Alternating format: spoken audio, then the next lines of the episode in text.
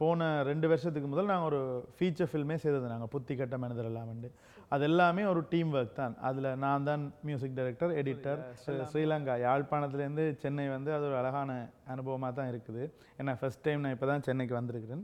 நான் ஃபஸ்ட்டாகவே ஸ்கூல் படிக்கக்குள்ளே ஒரு அவார்ட் வாங்கிட்டேன். அது நேஷனல் அவார்ட் ஸ்ரீலங்காவினுடைய நேஷனல் அவார்டு எனக்கு லிரிக்ஸுக்கு கிடைச்சிருந்தது. ரெண்டாயிரத்தி பதிமூணாம் ஆண்டு. அடுத்த புத்திகட்ட மனிதெல்லாம் கூட நோர்வே தமிழ் ஃபிலிம் ஃபெஸ்டிவலில் வந்து எனக்கு best music director for diaspora movies என்ற அவார்ட் கிடைச்சிது.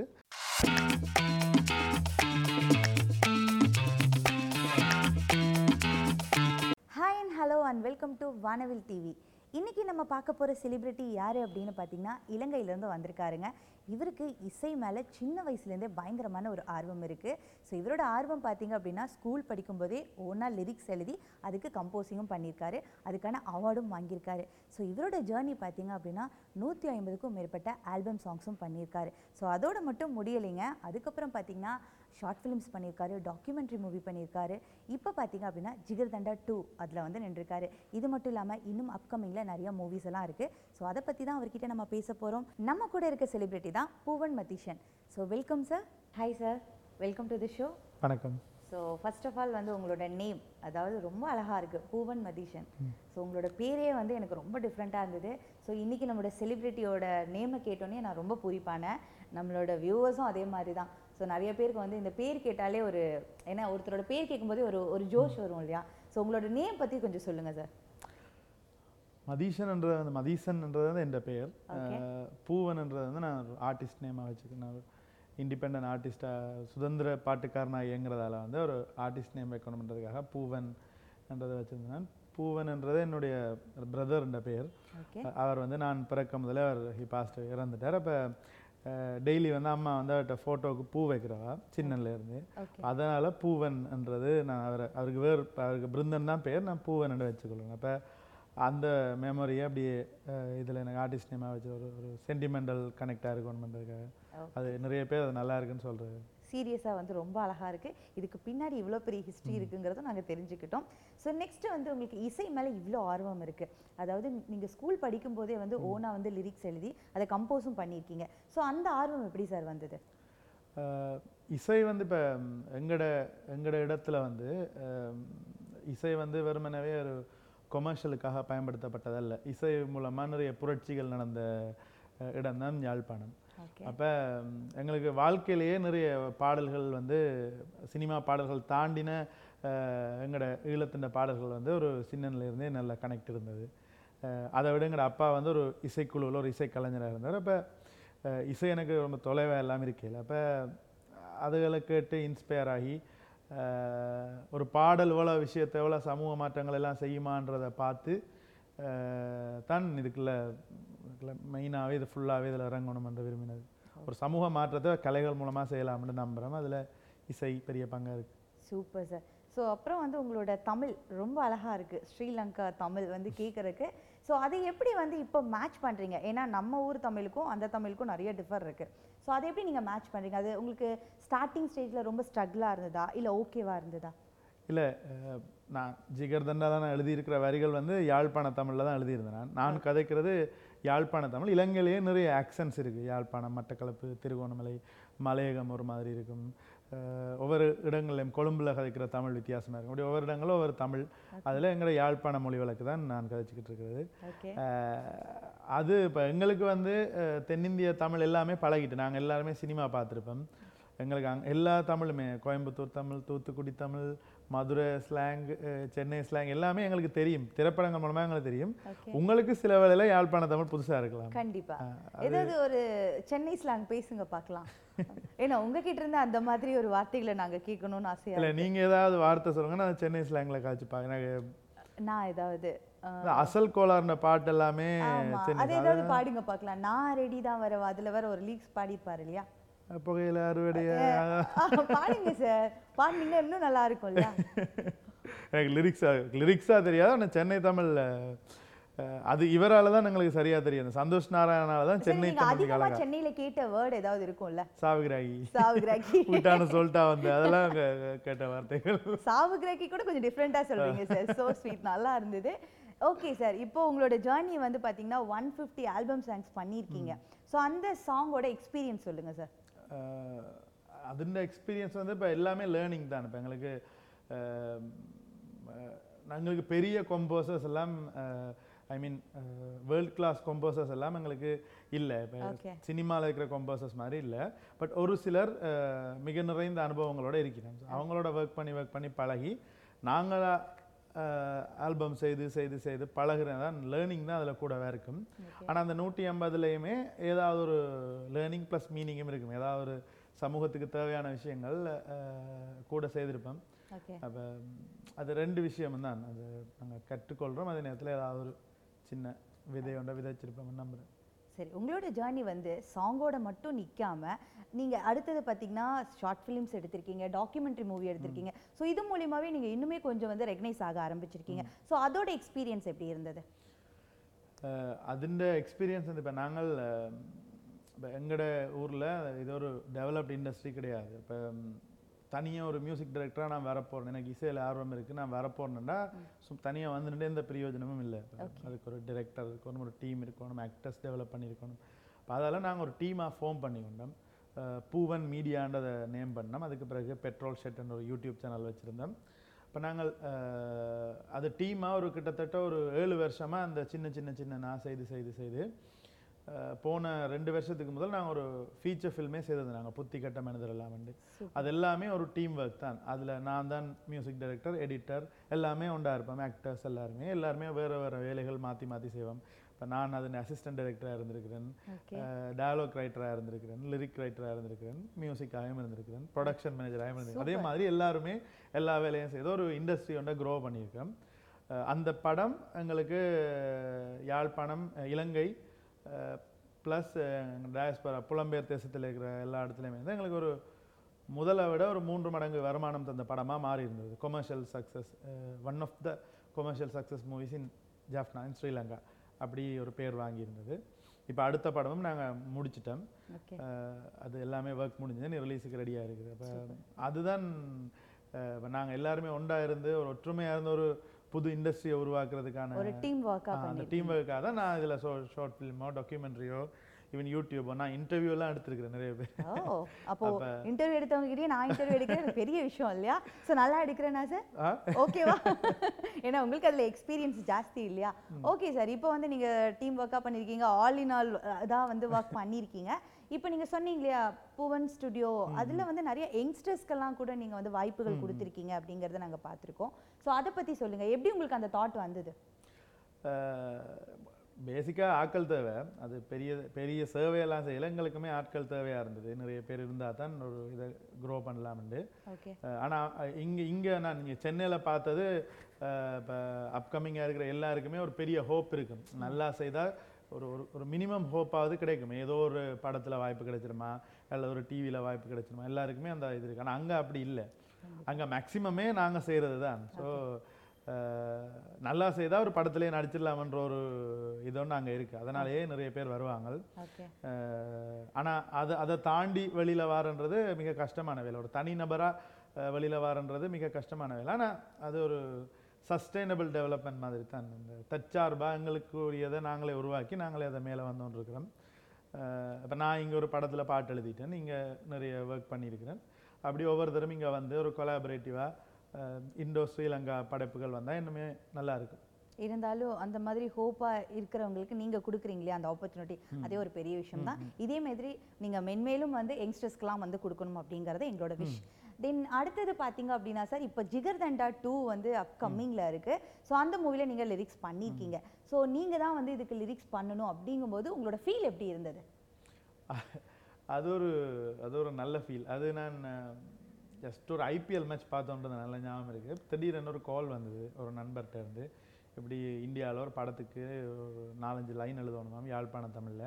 நீங்கள் எழுதுவீங்களான்னு நான் ஓகே அப்போ நான் கான்ஃபரன்ஸில் போட்டு மாட்டேன் கால் ஆன்சர் பண்ணால் அது சந்தோஷ் நாராயண் சார் இந்த கால் நான் எதிர்பார்க்கல நான்.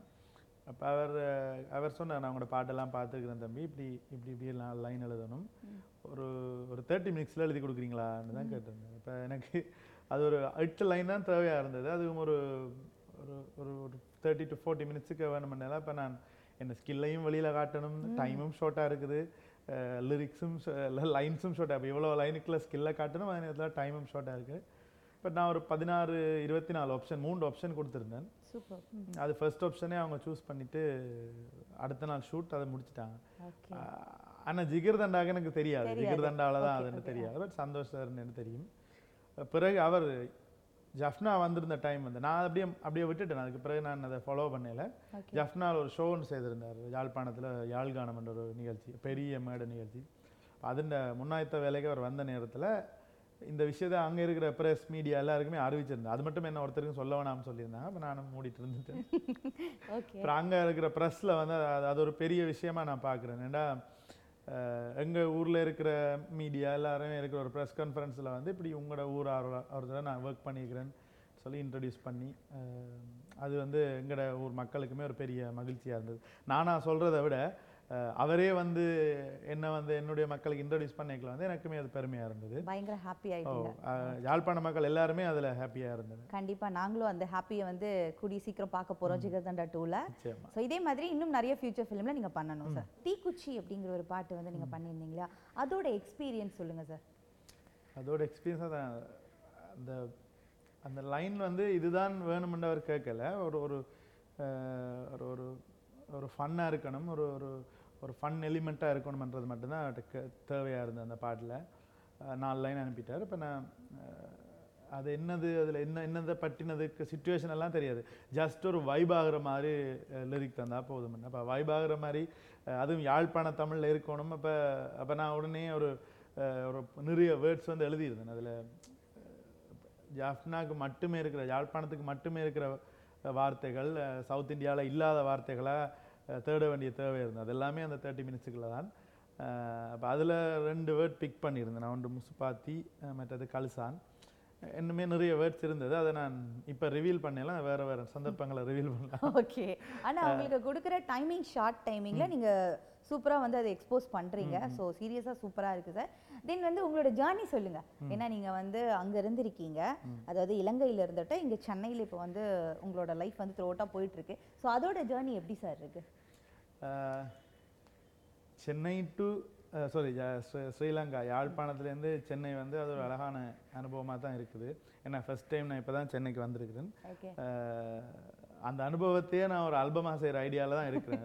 அதையே ஒரு கண்டென்ட் அது ஒரு கண்டென்ட் தான். சென்னை ஜஃப்னா டு சென்னை என்ற ஒரு கண்டென்ட் உண்டு. அப்போ அந்த கண்டென்ட் வரும்போது இன்னுமே அது ஒரு மியூசிக்கலாக இருந்தால் இன்னுமே நல்லா இருக்கும்.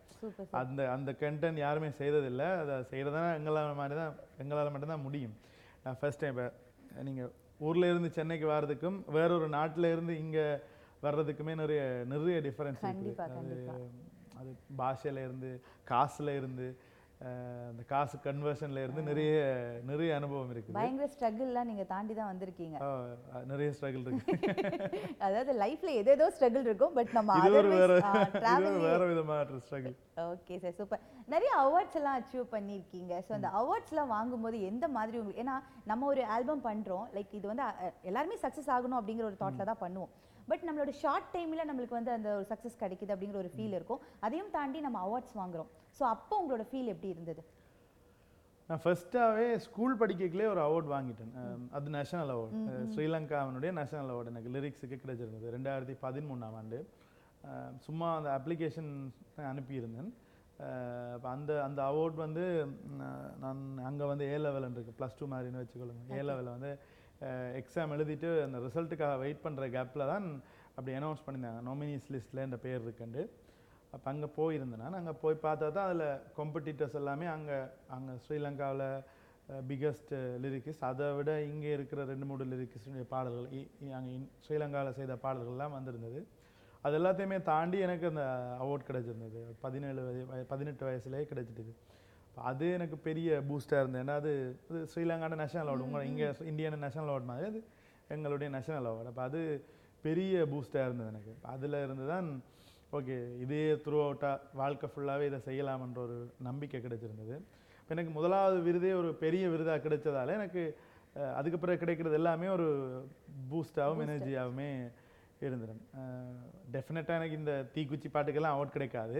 ஆனால் அதான் அஹ், நீங்க தொடர்ந்து எடுத்த உடனே சிக்ஸர் அடிச்சிட்டீங்க சோ அதனால வர அடுத்த சிக்ஸர்லாம் வந்து எப்படியும் நம்மளுக்கு கிடைச்சிரும் அப்படிங்கிற ஒரு மைண்ட் ஃபிக்ஸ் பண்ணிட்டீங்க கரெக்டா அப்படி இல்லை அப்படி கிடைச்சிருமெண்ட் இல்லை. ஓகே அவார்ட்ஸ் வந்து ஒரு பெரிய பூஸ்டாக இருக்குமென்றதை நம்ம எனக்கு அந்த இனிஷியலாகவே எனக்கு அந்த பூஸ்ட் கிடைச்சிட்டு எல்லாருக்குமே ஒரு ஸ்ட்ரகிளுக்கு பிறகு பூஸ்ட் கிடைக்கும். எனக்கு ஒரு ஏர்லி போர்ஷன்ஸ்லேயே அது கிடைச்சிட்டு அந்த பூஸ்ட் ஆனால் இப்போ நிறைய இப்போ எங்களோட இதில் கூட எங்களோட அடுத்த புத்திக்கட்ட மனிதெல்லாம் கூட நோர்வே தமிழ் ஃபிலிம் ஃபெஸ்டிவலில் வந்து எனக்கு best music director for diaspora மூவிஸ்ன்ற award கிடைச்சிது சவுத் இந்தியன் மூவிஸுக்கு இமான் சாருக்கு கிடைச்சிது ஸோ அது எல்லாமே எனக்கு உங்களுக்கு ஒரு வரப்பிரசாதம். தான் நிறைய பேர் ஸ்ரீலங்காவில் இருந்தோண்டு ஸ்ட்ரகிள் பண்ணும்போது நிறைய பேர் கேட்பாங்க அங்கே இருந்தோண்டு எப்படி முடியுமா இருக்குமெண்டு இதெல்லாம் நோர்வே ஃபெஸ்டிவல் எல்லாம் என்ன என்ன- எனக்கும் ஒரு அவார்ட் இமான் சாருக்கும் அதே அவார்ட் ஈக்குவலான அவார்ட்ஸ் தான் கிடைச்சது. அது எல்லாமே பெரிய வரப்பிரசாதம் தான்.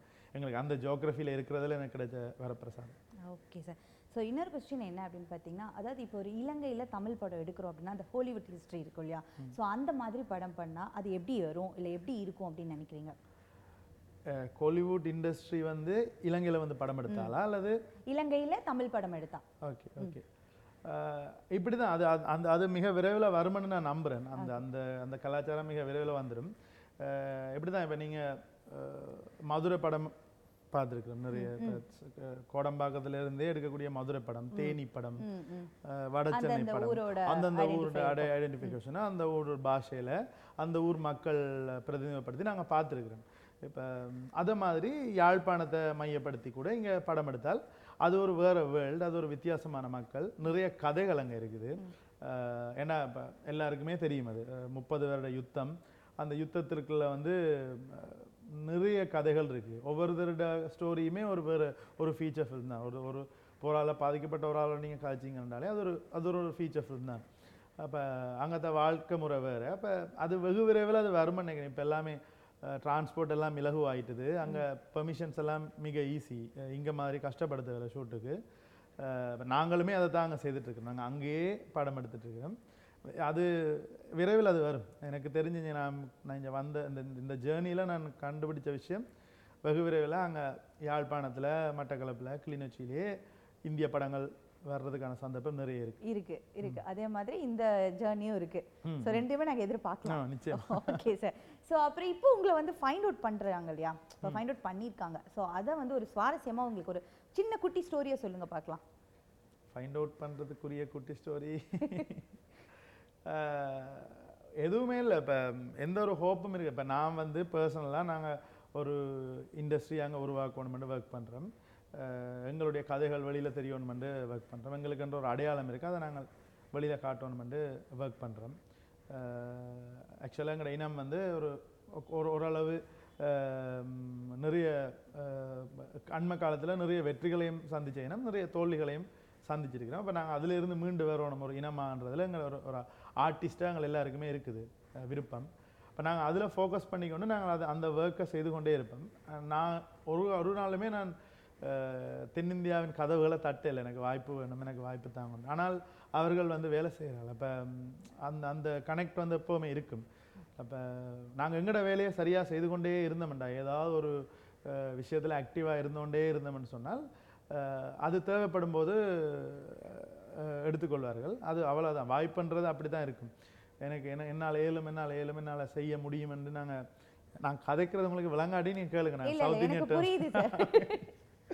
இல்ல நல்லா இருக்கே அது மலையாளம். மலையாளம் காய்க்கிற மாதிரி இருக்கு சில வேளையில.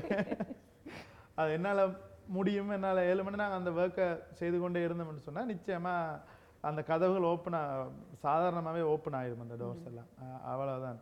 அஹ் நான் நான் எனக்குள்ளேயே அப்படி தான் யோசிச்சு வச்சிருக்கேன். நான் நான் எது- ஒரு நாளுமே நான் இதை இந்த முயற்சி பண்ணதே இல்லை. நான் இங்கே வரணும் இங்கே ஒர்க் பண்ணணும் என்றதை நினைச்சதில்லை. ஆனால் எங்களுடைய படைப்புகள் வரணும் என்று விரும்பி இருந்தேன் அது வந்திருக்குதுன்றதே பெரிய விஷயம். கண்டிப்பா. ஏன்னா நம்ம ஒருத்த ஒரு சாங்கை கேட்குறோம் அந்த லிரிக்ஸ் தான் நம்மளுக்கு சடனா வந்து நம்ம மைண்ட்ல வந்து இருக்குது. ஸோ அந்த லிரிக்ஸ் யார் எழுதினாங்க அப்படின்னாலே அது ஃபைண்ட் அவுட் தான். ஸோ அந்த மாதிரி தான் உங்களோட இது.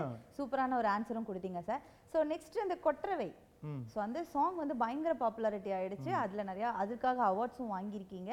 ஸோ அது வந்து அந்த இண்டஸ்ட்ரியில இருக்கவங்களுக்கு தான் அதோட அர்த்தங்கள் வந்து ரொம்ப தெளிவா புரியும் அப்படிங்கிறது இருக்கும் ஸோ அதை பத்தி சொல்லுங்க சார் கொற்றவை வந்து ஒரு அது ஒரு ஆல்பம் அது அதில் ஒரு ஒரு பாட்டு தான் அந்த கொற்றவைன்றது இந்த கொற்றவை தெய்வம் ரிலேட்டடான ஒரு பாட்டு அதுலேயும் அகெயின் ஒரு மெட்டாஃபர்ஸ் இருக்கும் ஒரு உவமைகள் இருக்கும் நீங்கள் கொற்றவை ஒரு தெய்வமாக பார்த்தா அது ஒரு போர் தெய்வம் என்று வரைக்கலாம் அது எல்லாத்தையுமே இன்டர்வியூவில் நாங்கள் சொல்ல முடியாது அந்த அந்த மெட்டாஃபர்ஸை விளங்கி கொண்டாலே அது ஒரு அது வந்து நான் என்னை பொறுத்த வரைக்கும் கொற்றவை மற்றும் அந்த ஆல்பத்தில் கூவாயோ இன்னொரு பாட்டு இருக்குது அது ரெண்டுமே இதுவரைக்கும் சோஃபார் நான் செய்த கல்ட்டான படைப்புகள். இப்போ நாங்கள் நாங்கள் இறந்தாலுமே அல்லது ஒரு நூறு வருஷம் ஆனாலுமே அது பேர் சொல்கிற படைப்பாக இருக்கும். மேபி இப்போ அது யூடியூப்பில் பெரிய வியூஸ் போயிருக்காது பாப்புலர் இல்லாமல் இருக்கலாம். பட் அந்த விஷயம் தெரிஞ்சவர்களுக்கும் ஒரு ஒரு நூறு வருஷத்துக்கு பிறகு இதை கொண்டு வந்து ரிசர்ச் பண்ணப்ப ரிசர்ச் வரைக்கும் நாங்கள்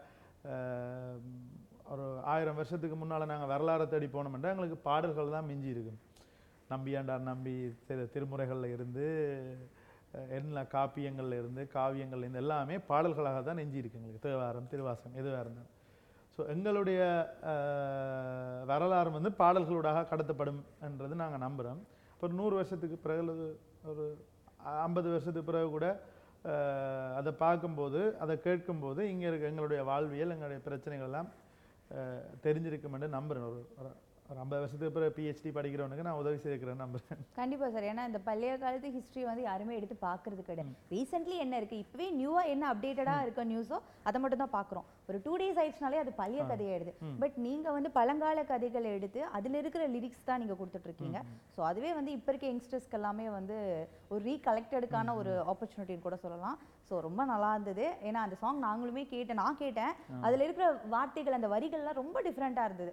ஸோ அதனால தான் அதோடைய சக்ஸஸ் அந்த வரிகள் எழுதினது பவானி என்ற ஒரு அம்மா தான். அவ அவ- அவ வந்து மரபு கவிஞர். அவ கனடால இருக்கிறா. ஓகே அவ தான் அந்த லிரிக் எல்லாமே எழுதினா அதில் இசையமைப்பும் அதை பாடினதும் நான் தான். Composing and singing okay sir so next பார்த்தீங்க அப்படின்னா புத்தி கெட்ட மனிதர் எல்லாம் அப்படிங்கிற ஒரு மூவியும் மூலியமாவும் நீங்க ரொம்ப சக்ஸஸ் ஆனீங்க. ஸோ அதை பத்தியும் சொல்லுங்க சார் புத்திகட்டமானதெல்லாம் கோவிட் டைம்ஸில் ஒரு வெப் சீரிஸ் இங்கெல்லாம் வெப் சீரிஸ் பாப்புலராக இருந்தது. எல்லா யூடியூப் சேனல் மாதிரியுமே எங்களோட சேனலும் அங்கே செம ஃபேமஸ் ஆயிருந்தது மில்லியன் வியூஸ் எல்லாம் அடிச்சிட்டு இருந்தது. அப்போ நாங்கள் ஒரு வெப் சீரிஸ் ஒன்று ஸ்டார்ட் பண்ணுவோம்ட்டு தான் ஸ்டார்ட் பண்ணியிருந்தோம் நாங்கள் அப்போ ஒரு ரெண்டு மூணு நாள் ஷூட்லேயே எங்களுக்கு இதை வெப் சீரிஸ்ன்றதை விட ஸ்கிரிப்டட்லாம் வெப் சீரிஸாக தான் இருந்தது. இது ஒரு மூவியாக பேக் பண்ணலாம்ன்ற ஒரு ஒரு ஒரு ஐடியா ஒன்று கிரியேட் ஆகிடுது அப்போ அதை மூவியாக பேக் பண்ணாங்க. அது ஆக்சுவலாக எடிட்டிங் டேபிளில் மூவி ஆயிடுச்சு. அது ஒரு எட்டு எபிசோடு உள்ள வெப் சீரிஸாக தான் இருந்தது. என்ன கோவிட் டைம்ஸில் நாங்கள் எல்லாமே ஒரு இடத்துல போய் அந்த ஐசோலேஷன் டைமில் எல்லாருமே ஒரு ஒரு வீட்டில் போய் இருந்து எல்லாம் ஸ்கிரிப்ட் பண்ணி எல்லாம் கேமரா எல்லாத்தையுமே கொண்டு வந்து வச்சுட்டு ஷூட் பண்ணாங்க. அப்போ அது பெரிய சேலஞ்சாகவும் இருந்தது ஈஸியாகவும் இருந்தது. இப்போ ஒரு ஒரு இண்டிபெண்டன்ட் ப்ரொடக்ஷன் எங்களுக்கு பெருசாக காசு இல்லை எங்கள்கிட்ட ஆனால் எல்லாருமே ஒர்க் பண்ணுவோம்ன்றதுக்கு ஒரு சரியான கொரோனா வந்து நாங்கள் நன்றி தான் தெரிவிச்சுக்கொள்ளணும் அந்த டைமிங் அந்த டைம் நாங்கள் யூஸ் பண்ணிட்டோம். அப்போ அதில் எடிட் பண்ணி அப்புறம் மியூசிக் எல்லாமே அது ஒரு அது ஒரு ஒரு ஒரு ஒரு பத்து நாள் ஷூட் அதுக்கப்புறம் ஒரு இருபது நாள் மிச்ச ஒர்க் எல்லாமே முடிச்சுட்டு இப்போ சரியாக கொரோனா வந்து அங்கே வந்து ஏர்லியாகவே விட்டாங்க. இங்கே மாதிரி இல்லை. அப்போ அஜித் இந்த படம் உண்டு அஜித் சார் இந்த படம் நினைக்கிறேன். வலிமைன்னு நினைக்கிறேன். வலிமை வலிமை தான். ஓகே. வலிமை ரிலீஸ் ஆக கொஞ்சம் தள்ளி போனதால இங்கே வந்து படமே வரையில அங்கே தியேட்டர்ஸ் எல்லாம் சும்மா தான் இருந்தது. ஸோ கோவிட்டுக்கு பிறகு படம் பார்க்கணும் நிறைய பேர் விரும்பியிருந்தாங்க அங்கே அங்கே வந்து தியேட்டர்ஸில் படம் இல்லை. ஸோ கரெக்டாக நாங்களும் அந்த படத்தை கொடுத்த டைமில் அது நல்ல ஹிட் அஹ் அதே மாதிரி தான் புலம்பெயர் நாடுகள்லையும் வந்து அந்த ஃபில்லை வந்து அதை ஃபில் பண்ணிடுது. அது எங்களுக்கு முதலாவது படமே அப்படி ஒரு கொமர்ஷியலாக சமட்ட எங்கட அதை எல்லாருமே யூடியூப்பில் வர பாப்புலராக இருந்தாங்க. அப்போ இங்கே கோபி சுதாகர் மாதிரி அங்கே ரெண்டு பேர் இருக்கிறாங்கங்கிற டீமில் எல்லாருமே சேர்த்து ரெண்டு பேர் ஒரு அஞ்சாறு பேர் இருக்கிறாங்க பாப்புலராக அப்போ அது ஒரு சந்தோஷம் தானே. அதை டிவியில் அவங்க பார்க்கல இன்னுமே ஆடியன்ஸுக்குமே கனெக்ட் ஆயிட்டுது படம். அந்த டைம்ல எதுவுமே இல்லைன்னு நினைச்ச இடத்துல ஒரு சூப்பரான ஒரு விஷயத்த கொடுத்துருக்கீங்க. அதனால அது செம்ம ஹிட் ஆயிடுச்சு. இப்போ நீங்க படிச்சிருங்கல்ல சார் இப்போ நீங்க வந்து ஸ்ரீலங்கால படிச்ச அந்த இந்த இன்ஸ்டிடியூஷன் பத்தியும் அதை பத்தி ப்ரமோஷன்லாம் கூட கொடுத்துருந்தீங்க இல்லையா. ஸோ அதை பத்தி சொல்லுங்க. நான் படிச்சது யாழ்ப்பாணம் இந்து கல்லூரி என்ற பள்ளிக்கூடம். ஓகே. அந்த பள்ளிக்கூடம் நிறைய பேரை ப்ரொடியூஸ் பண்ணியிருக்குது. நிறைய இசை சார்ந்தும் ப்ரொடியூஸ் பண்ணியிருக்கு அதை தவிர நாசாவில் கூட நாலஞ்சு பேர் ஒர்க் பண்ணுவாங்க. கூகுளில் ஒர்க் பண்ண எல்லா இடமுமே ஒர்க் பண்ணக்கூடிய ஒரு பெரிய இன்ஸ்டிடியூஷன் அங்கே அங்கே ஸ்ரீலங்காவில் இருக்கிற one of the best Tamil ஸ்கூல்னு சொல்லலாம். பாய்ஸ் ஸ்கூல் அப்போ அங்கே வந்து ஆப்பர்ச்சுனிட்டி வந்து கிடைக்கிறதுல நாங்களா உருவாக்குறது தான் ஒரு ரெண்டாயிரத்து ஐநூறு பேர் ஸ்டூடெண்ட்ஸ் இருப்பாங்க. அப்போ நான் உருவாக்கியிருந்தேன் நான் அங்கே ஆப்பர்ச்சுனிட்டி அப்போ. அங்கே தான் செல்ஃப் டெஸ்ட் எல்லாமே அங்கே தான் கிடைச்சிருக்கு நான் போய் ஒரு ஸ்டேஜில் பெர்ஃபார்ம் பண்ணேன்டா அதை பின் ட்ராப் சைலன்ஸில் வச்சிருக்கிறனால எல்லாருமே என்ஜாய் பண்ணி கொண்டிருக்கிறாங்களா? வட் எவர் ரெண்டு விதமாக நான் செய்திருக்கிறேன். அப்போ அந்த அந்த ஆடியன்ஸை நான் கவர் பண்ணினா ஹோல் எல்லா எல்லா உலகத்தில் எந்த ஆடியன்ஸையுமே நான் கவர் நம்ம கவர் பண்ண கவர் பண்ணியிருக்கிற ஒரு நம்பிக்கை அங்கே கிடைக்கும். அது எனக்கு அது எல்லாமே எனக்கு ஸ்கூல் டைம்லேயே கிடைச்சிது அதெல்லாம் எனக்கு அந்த ஸ்கூலில் நெடுமலை நெடுகளுமே ஸ்கூலில் பெரிய நன்றியாக இருக்கிறது. ஏன்னா அந்த மாதிரியான ஆப்பர்ச்சுனிட்டி ஸ்கூல் டைம்லேயே எனக்கு கிடைச்சிட்டுது. அப்போ அது ஈஸியாகவும் இருந்தது எனக்கு. அங்கால வந்து ஸ்கூலை விட்டு ஆக்சுவலாக ஸ்கூலை விட்டு வெளியில் வந்த அப்புறம் தான் கஷ்டப்பட்டேன் நான்.